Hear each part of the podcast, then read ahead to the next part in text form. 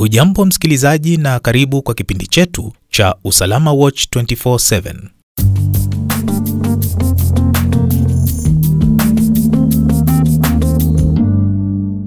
Ah, jambo mzee wangu, siku nyingi sijakuona hapa. Kwani we ulihamia wapi?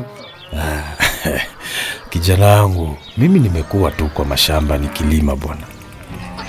Si unajua mtaka cha mvunguni ni sharti ainame.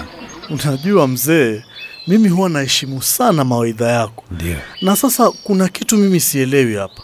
Huu umuhimu wa kuclassify ngoma, sijui zingine eti ni chafu. I don't with you. I got a million trillion things I'd rather do. zingine wanasema ziko sawa. Let's go. We are a chosen generation. We've been called for. Wewe hili swala walionaje mzee?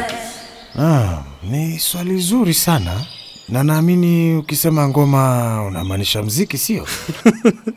Ngoma ndio hiyo hiyo mziki mzee wangu. Okay.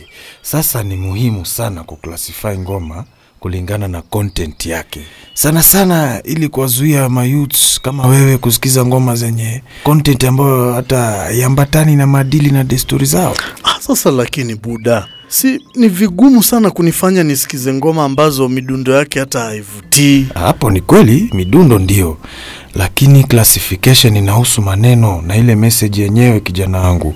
Oh, okay.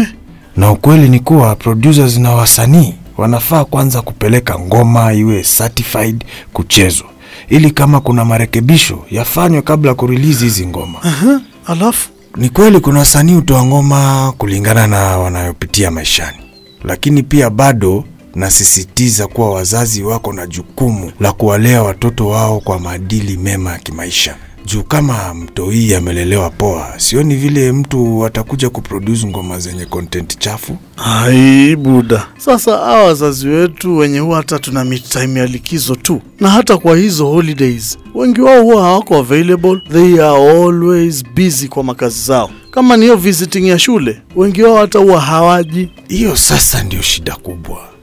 Wazazi tunafaa kujua kuwa kuwapeleka watoto shule kubwa kubwa kuliko zenye walisomea haitamfanya mtoto avoid zile tabia mbovu. Efoti zao pia zinahitajika kunacha vijana kwa tabia nzuri. Sasa buda, wewe kivyako ona tofaa kufanya nini hapa? Unajua kitu kimoja, kijana wangu, mziki ni njia moja ya kujieleza. Usanii ni mfano wa maisha, na tunafaa tuelewe kuwa kuna kipaji kikubwa kwa talanta. Tunachotakiwa sisi kama wazazi ni kuwa makini sana na watoto wetu, na bila shaka hizi talanta zitakuja kuwa za maana sana maishani. Hapo hapo mzee, hapo hapo. Haya, shika hii ukanunue sukari mzee wangu. Mimi huwa nashukuru sana mawaidha yako. Hey, kijana wangu asante sana, asante sana kijana wangu, na Mungu akubariki. Amina mzee wangu, amina. Amina. Mwisho wa hadithi yetu ya ni wakati wa kuwashukuru. Huu ni utunzi wa Major Retired David Washira. Kipindi hiki kimeandaliwa na Foxton Media Limited.